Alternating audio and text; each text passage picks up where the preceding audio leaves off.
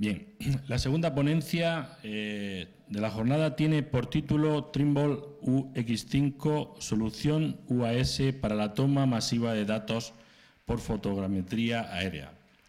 Se trata del uso de sistemas aéreos no tripulados para la cartografía por fotogrametría aérea. El ponente, don Julio del Río Lorenzo, es delegado de ventas en Alptop Topografía para la zona de Levante, distribuidor de soluciones Trimble, es ingeniero en geodesia y cartografía por la Universidad Politécnica de Valencia e ingeniero técnico en topografía por la Universidad Politécnica de Cataluña. Ha desarrollado tareas de gestión y ventas del catálogo geoespacial de Trimble en el área de Levante, incluyendo el UAS Trimble UX5, Trimble Business Center Photogrammetry y UAS Master. Sin más preámbulos, les dejamos con la segunda jornada del programa.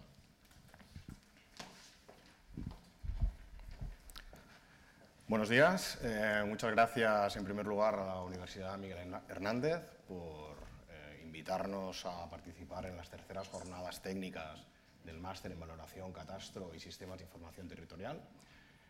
Y bueno, vamos a empezar la presentación. Trimble UX5 es una solución UAS para la toma masiva de datos por fotogrametría aérea. Vamos a ver una visión general, describiremos el sistema, Explicaremos cómo es el flujo de trabajo con esta solución Trimble, veremos las aplicaciones a las que puede estar eh, indicado y finalmente sacaremos unas conclusiones o beneficios de, utilizar este sistema. En la visión general vamos a ver qué es la fotogrametría aérea. Vamos a pasar un poquito por encima. Pues bien, eh, en grandes rasgos es la captura de imágenes desde un dispositivo aéreo, puede ser desde una nave tripulada o no tripulada y necesitamos un sensor de adquisición de datos. Podemos llevar un, sensor RGB, infrarrojo, térmico, multiespectral, etc.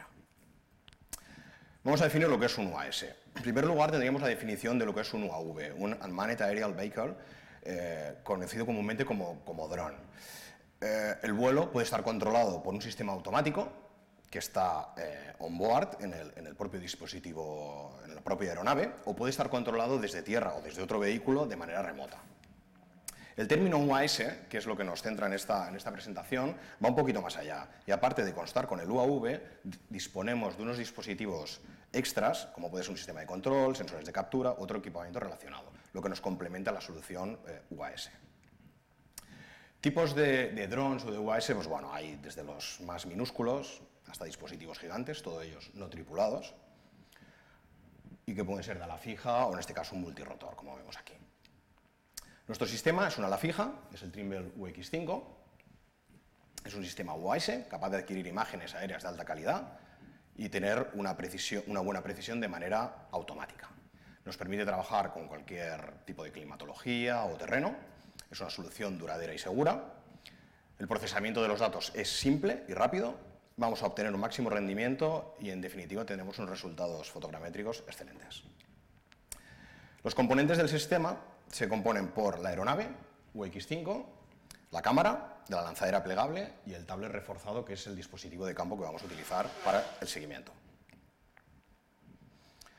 La aeronave, pues bueno, tenemos una estructura interna de carbono resistente, polipropileno expandido es la carcasa, y luego pues tenemos un motor, una hélice, alerones, la bodega de carga, que es donde va depositada la, la cámara la batería y la radiobaliza de búsqueda, que la vemos un poquito más abajo, por si perdiéramos el avión, y el EVOX, que es realmente el cerebro del, equipo. Aquí va el GPS, los sensores de orientación, la radio, el piloto automático, el barómetro, todos los sensores que nos van a ayudar, bueno, nos van a ayudar, no, que van a controlar el, avión en el, en el vuelo.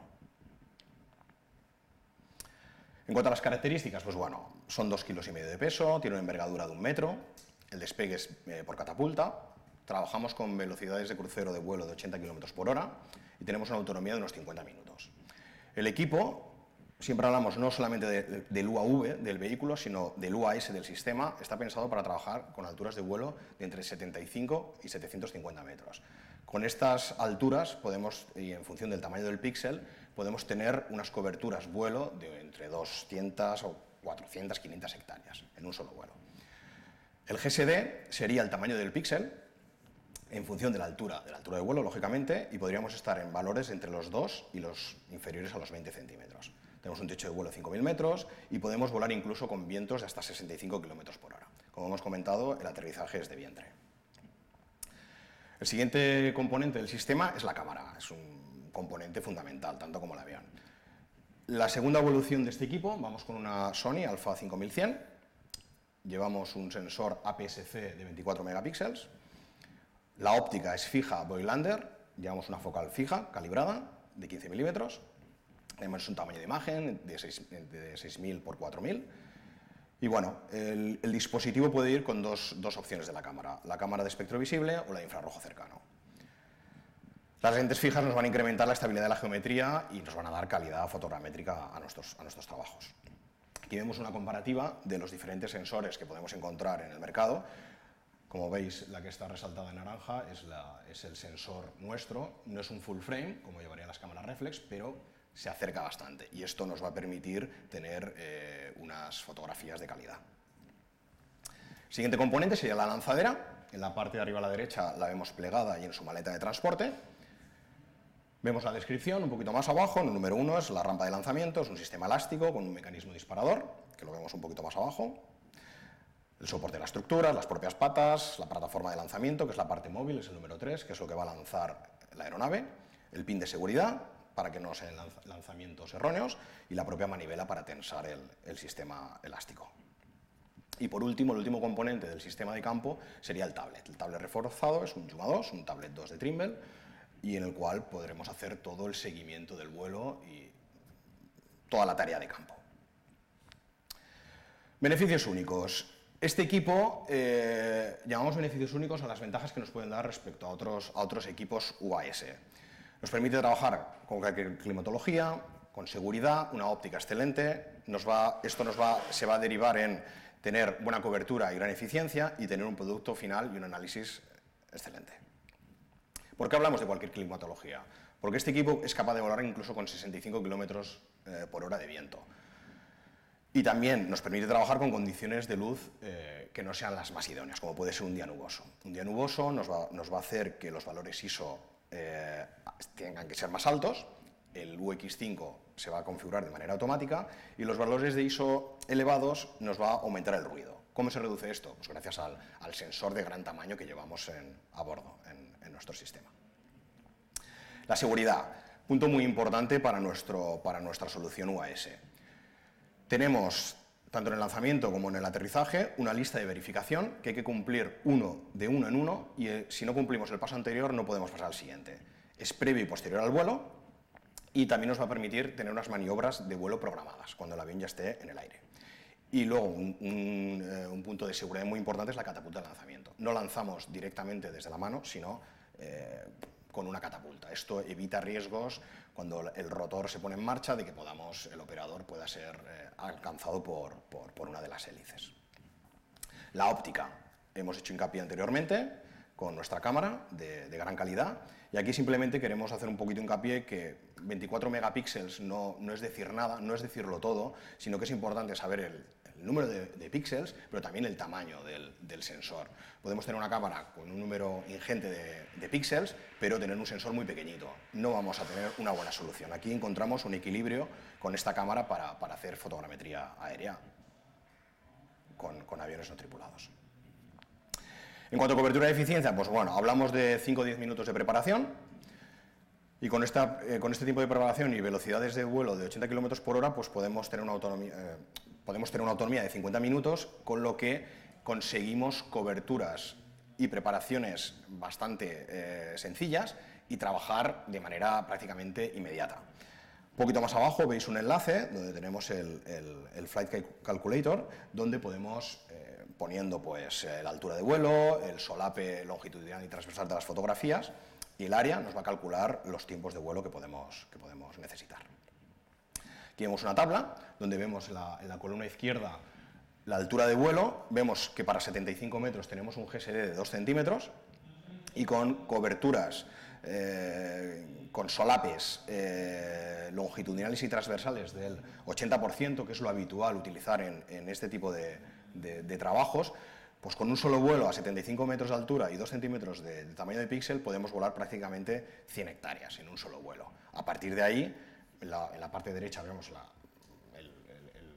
lo que podemos hacer al día, pero bueno, nos centramos en la, parte por vuelo, a medida que vamos aumentando la altura, lógicamente aumentamos nuestra, zona de cobertura por vuelo.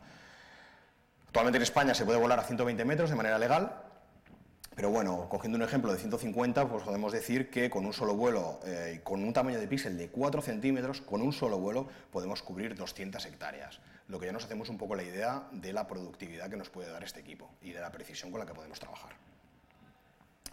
Aquí veríamos un ejemplo, una diferencia de un modelo digital de, elevaciones tomado con el de arriba con, con nuestro avión, en un área relativamente pequeña tenemos 300.000 puntos y abajo veríamos la eh, comparativa tomado con, GPS, con un sistema GNSS.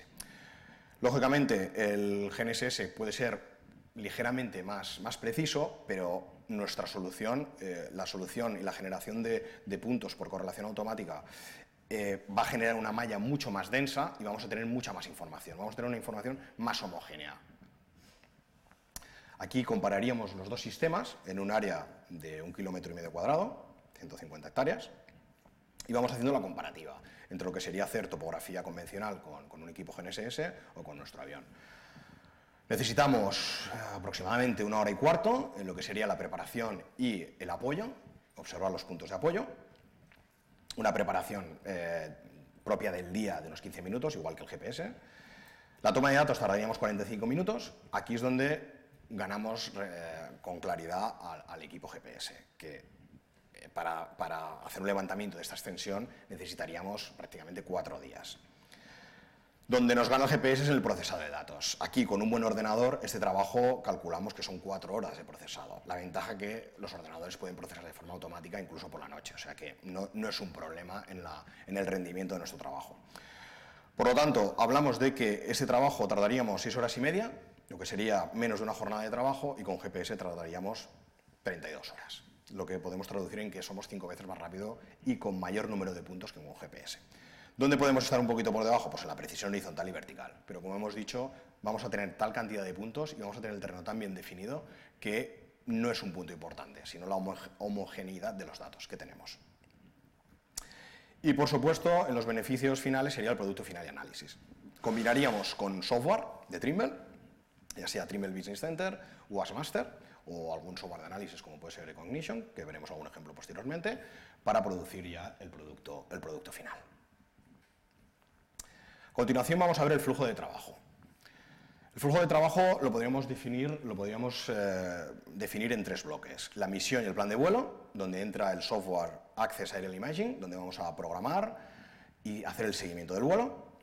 Luego estaría la adquisición de imágenes propiamente dicha y el seguimiento del vuelo. Y por último, el procesamiento de imágenes y la creación del producto final. Como hemos dicho, podría ser Wasmaster o Trimble Business Center. La primera parte sería la misión y el plan de vuelo. El software en su última evolución nos permite, bueno, volar sobre figuras irregulares ya nos permitía, lo que nos va a permitir también es generar diferentes bloques. Ahí veis una imagen donde hay eh, dos bloques, vemos el 1 y el 4 concretamente, eh, y este, separar un levantamiento fotogramétrico en diferentes bloques lo que nos va a permitir es volarlos a diferente altura y en consecuencia a diferente precisión. Bien, el software nos va a permitir planificar aterrizajes y despegues, no solo los, primarios, sino unos secundarios y terciarios, por si tenemos algún problema al aterrizar, tenemos previsto aterrizar en un punto, pero hay un vehículo, no se puede aterrizar en ese punto. Podemos abortar el vuelo y, o sea, el aterrizaje y decidir otro punto de aterrizaje. Podemos exportar las simulaciones eh, a Google Earth en tres dimensiones y volar en diferentes bloques con un mismo vuelo, sin necesidad de aterrizar el avión, siempre y cuando estemos dentro de, la autonomía del avión. Esto es lo que veríamos en campo. Aquí vemos eh, la planificación ya cargada en el tablet y esto es lo que estaríamos ya viendo en campo justo antes de empezar a, empezar a volar y medir. Y esta sería la exportación que haríamos a, Google Earth. Es una exportación en tres dimensiones y en la cual podríamos asegurarnos, si tenemos una cartografía fiable, de que nuestro avión no va a chocar con nada y que no hay ningún impedimento en el, vuelo. Una vez llegado a este punto, ya tendríamos que planificar, el, asegurarnos en campo de que el punto de despegue que hemos decidido es correcto y es seguro, con una traza eh, dirección que vamos a lanzar el avión, siempre con dirección contraria al viento, para que aerodinámicamente el avión pueda salir bien.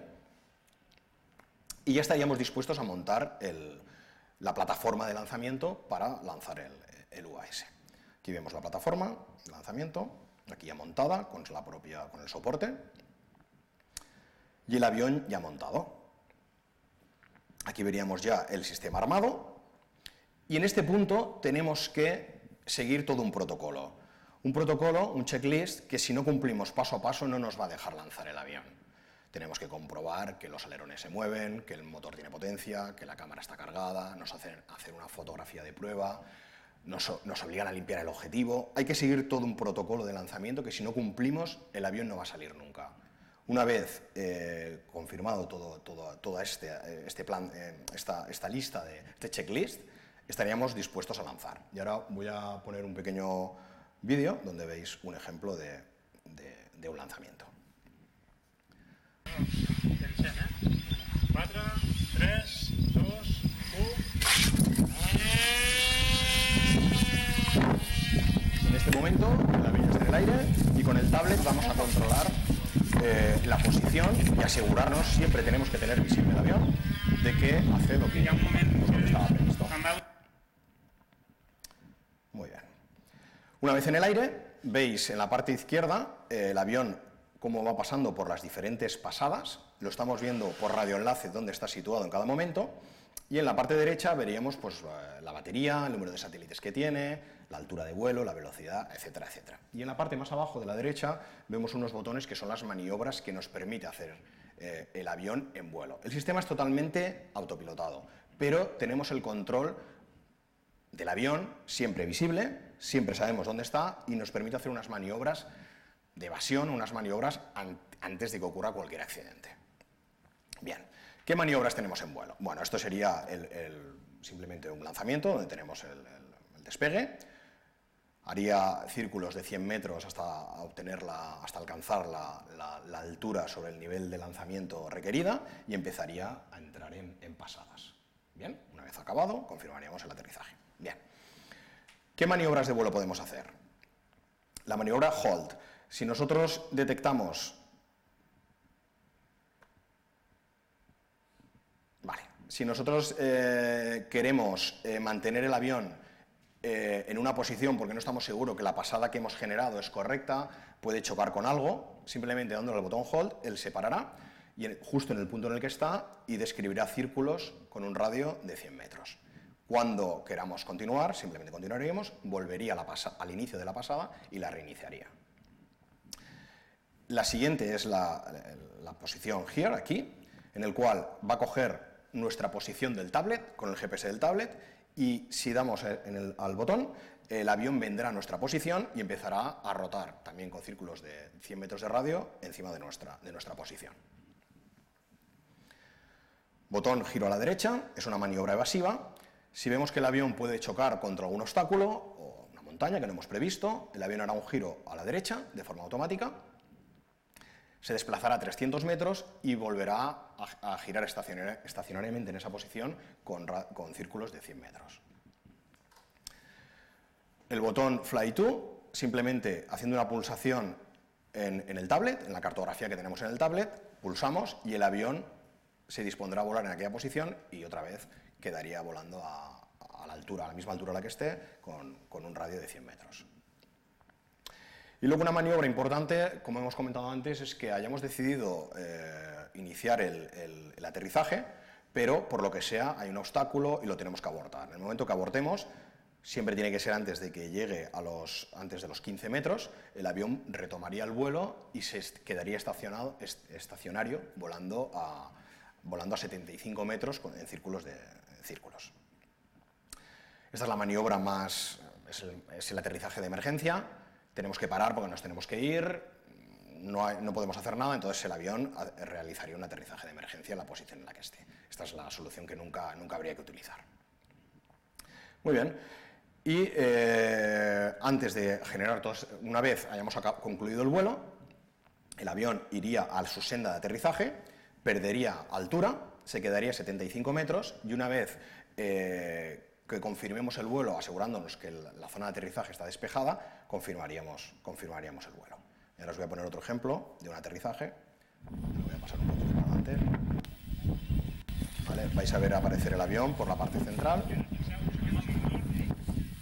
Aquí ya hemos confirmado el aterrizaje. Lo veis ahí que aparece. Y con esto tendríamos el, avión ya en tierra, sano y salvo. Muy bien. Una vez el equipo, el, avión en tierra, mediante un cable de descarga tenemos que descargar toda la información que ha grabado el eVox, la posición, los sensores y descargar la cámara. Y ya tenemos que entrar en el software de procesado. Trimble ofrece una solución, eh, un rango de soluciones que se adapta a cada uno de nuestros clientes. Podemos hablar de la solución más topográfica, que sería el Trimble Business Center, con su módulo de, fotogrametría.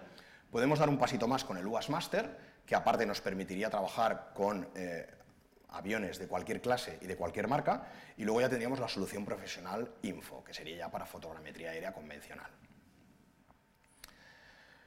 El módulo de fotogrametría Trimble Business Center, TBC, está basado en la tecnología Info, es referente a nivel de fotogrametría mundial, es parte de, Trimble, Info.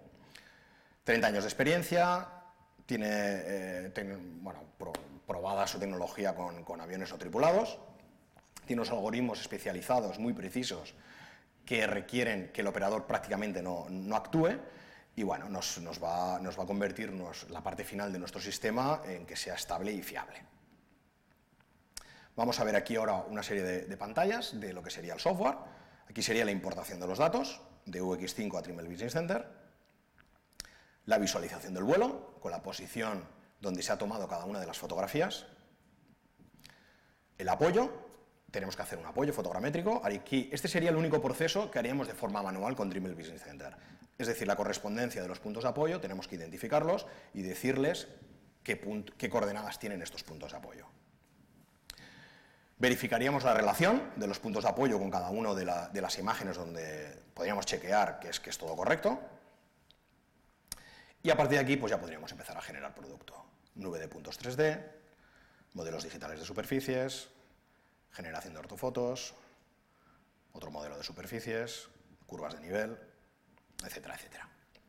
El siguiente paso que nos va a permitir eh, trabajar con, nuestro avión y con otros sería el UAS Master. Es un módulo, no un módulo, es un software más profesional. Aglutina los diferentes módulos de Info, que es el hermano mayor, pero de manera concentrada y especializado para, para, para, para UAS. Está pensado para, aviones pequeños, como hemos dicho, UAS. En el caso de que los vuelos de los UAS no son como la fotografía convencional, los vuelos son irregulares, hay orientaciones variables, porque la aeronave pesa, en nuestro caso, dos kilos y medio. Aunque disponen de sistemas inerciales, no son avanzados, no tenemos IMUS de altas prestaciones y trabajamos con cámaras comerciales.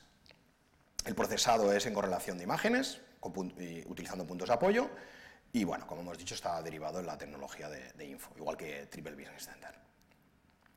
Voy a establecer aquí un poco todas las diferencias para ver a qué tipo de cliente podría ir más dirigido el UAS Master. En primer lugar, es una diferencia importante y es que el TBC solamente sirve para nuestra solución Trimble UX5. El UAS Master nos abre aquí la puerta y no solamente nos permite trabajar con equipos de ala fija, como es el UX5, sino también trabajar con multirotores y además de cualquier marca. No estamos limitados a, la a, utilizar un hardware, un UAS de la marca Trimble. El Master se desarrolló pensando ya en el profesional de la fotogrametría, que ya conoce, es experto en fotogrametría, pero trabajar con, con aviones no tripulados. Tiene una interfaz de usuario diferente, que el TBC, y sí que se requieren ya unos conocimientos de fotogrametría mm, avanzados para poder trabajar o no avanzados, pero, pero sí ya conocer un poquito el, mundo de la fotogrametría. Tiene un alto nivel de flexibilidad e interactividad, nos va a aportar información sobre la calibración de la cámara, todo esto en TBC no lo tenemos. TBC es hacer dos clics y tenemos el producto final. Aquí no. Aquí podemos trabajar mucho más nuestro producto final y eh, trabajar con los datos y ajustarlos. Tenemos el procesado de Trimble Ortovista, Podemos hacer ajustes radiométricos, ya sea de imágenes sencillas o de mosaicos. Podemos hacer un tratamiento manual automático o semiautomático, vais viendo un poco las imágenes que tenemos aquí, y se ajusta a los estándares de la fotogrametría profesional. En definitiva, es un conjunto de, herramientas de fotogrametría avanzadas, pero diseñado específicamente para trabajar con, eh, con sistemas UAS. Podemos editar nubes de puntos y además tenemos como opción trabajar con estereoscopía. Es decir, que podríamos incluso restituir posicionarnos en tres dimensiones sobre, sobre cualquier punto. Aquí vemos algún ejemplo, eh, procesado con UASmaster, modelos digitales, elevaciones, ortofotos. Prácticamente el resultado que podemos obtener puede ser similar, pero el camino de llegar al producto final nos permite poderlo eh, trabajar más que con TBC. Con TBC no podemos hacer prácticamente nada.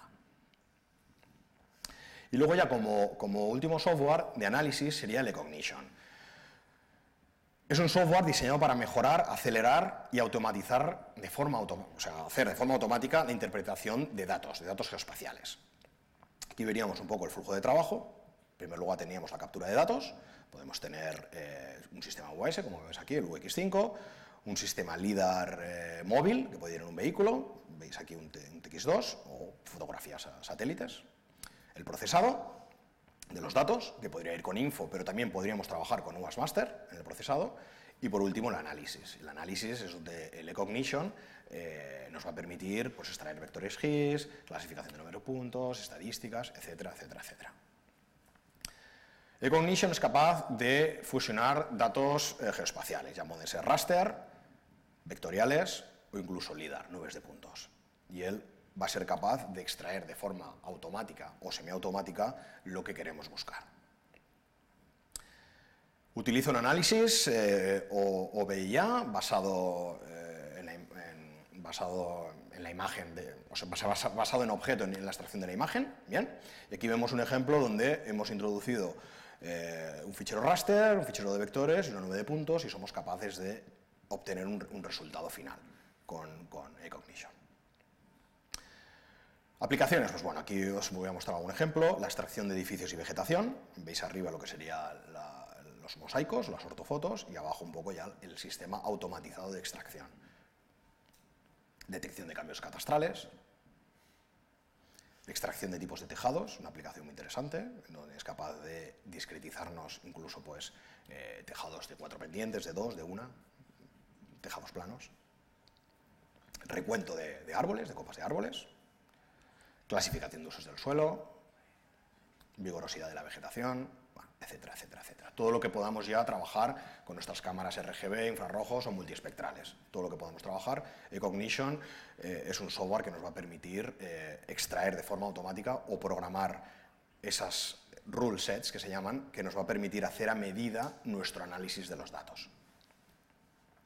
Muy bien, y ahora os voy a poner un, resumen de todas las aplicaciones que podemos hacer con todo este conjunto que, os hemos enseñado. Aquí veis un, ejemplo de un castillo en Suecia, donde se han tomado 126 imágenes a 120 metros de altura. Bien, esta estaba tomado con la cámara anterior, que a esta altura nos daba 3,8 centímetros de tamaño de píxel. Veis un ejemplo de una, ortofoto. Aquí veréis el mismo ejemplo, pero con el modelo digital y con el curvado. Minas a cielo, abierto, esto es un ejemplo en Argentina, a 200 metros de altura, con 362 imágenes. Vemos aquí el modelo digital y las curvas de nivel. Esto es una mina en Chile, 420 imágenes tomadas a 200, a 200 metros de altura. Aquí vamos a hacer un zoom en una zona y vais a ver qué detalle tenemos. Esas tuberías, estamos volando a 200 metros. Veis a qué nivel de detalle podemos trabajar con este tipo de dispositivos. Un vertedero en Colorado, son casi 600 imágenes, aquí tenemos una extensión de, 120 hectáreas, modelo digital del vertedero, gestión de recursos, bueno, cartografía, gestión del territorio, agricultura, utilizando diferentes sensores multiespectrales, en este caso una cámara de infrarrojo, de infrarrojo cercano, planificación y construcción de carreteras, bueno, cualquier aplicación que, se nos pueda ocurrir. Seguimiento y control de obras. No solamente a nuestro cliente le vamos a ofrecer la característica métrica, que es lo que le interesa normalmente al topógrafo, sino que podemos, aparte, darle el valor añadido que nos da la imagen. Es decir, darle el avance de la obra. Es muy importante. Darle no solo la parte métrica, sino complementar nuestra información con este valor añadido que nos da, que nos da la imagen. Este es un caso en Reino Unido. Y bueno, ahora ya voy a poner otros ejemplos también, eh, pues otra, otra, otra, una ortofoto con el modelo digital de, una, de una, cantera, de una mina cero abierto, diferentes modelos digitales, con el píxel coloreado, aquí veis un poco la diferencia del modelo digital y el píxel coloreado, bien. Más, más, más, ejemplos y aquí ya pues ortofotos, ortofotos para hacer cartografía de cualquier tipo. Aquí es un entorno eh, urbano rústico, podríamos decir, un entorno, bueno, diferentes entornos con diferentes, diferentes ejemplos y los resultados que podemos, que podemos obtener con este, con este equipo. Muy bien, y ya por último vamos a, os voy a resumir un poquito lo que son las conclusiones o beneficios de, utilizar este producto. Podemos decir que es un producto seguro, nos va a permitir eh, realizar mediciones remotas en zonas que son peligrosas, de difícil acceso, agrestes, y no vamos a poner en peligro la, integridad del operador. El avión que vuela, nosotros nos situamos en una, en una posición segura y no nos tenemos que arriesgar. Es un sistema eficiente, nos permite capturar y generar entregables con un mayor detalle y una mayor rapidez, como hemos visto antes en el ejemplo, que con la topografía o con los métodos convencionales de toma de datos. Estamos hablando de un sistema de toma de datos masiva, un sistema rápido, planificar, volar y procesar. En menos de una semana podemos acometer proyectos de cierta envergadura, cuando antes deberíamos planificar prácticamente un mes, un mes de tiempo. Es versátil, se puede aplicar a muchos campos, no solamente a la métrica, a la topografía, al GIS, como es el, tema central de estas ponencias, vídeos, bueno, todo lo que, lo que se nos pueda ocurrir. Y podemos decir que es un sistema económico, un sistema económico lo que sería la relación coste y retorno, de la inversión. El uso va a permitir, con, esto, con tipo de soluciones, de que la fotogrametría ya no quede exclusiva para los grandes gabinetes de ingeniería, grandes empresas, sino que eh, pequeños gabinetes, autónomos puedan acceder a esta tecnología y ofrecer estos servicios a, sus clientes. Muchas gracias por su atención y si tienen alguna pregunta, gustosamente trataré de resolverlas. El micro creo que está por allí.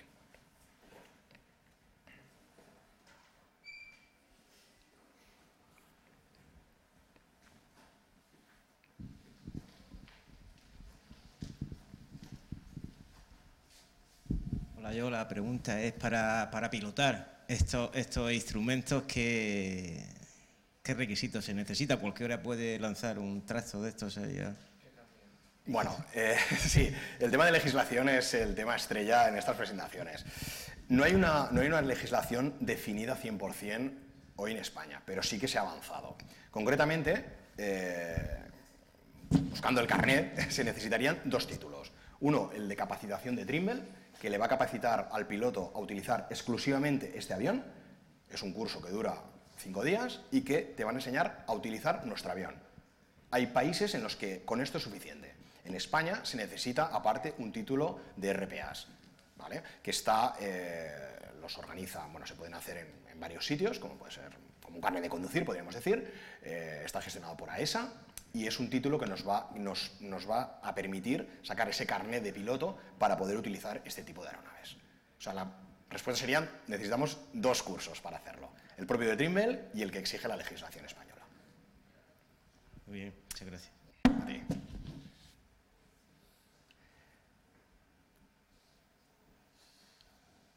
Si no hay más, bueno, si no hay más preguntas, eh, queríamos lanzar un vídeo promocional de Trimble, de la aplicación, y lo dejamos con esto y muchas gracias por, la atención.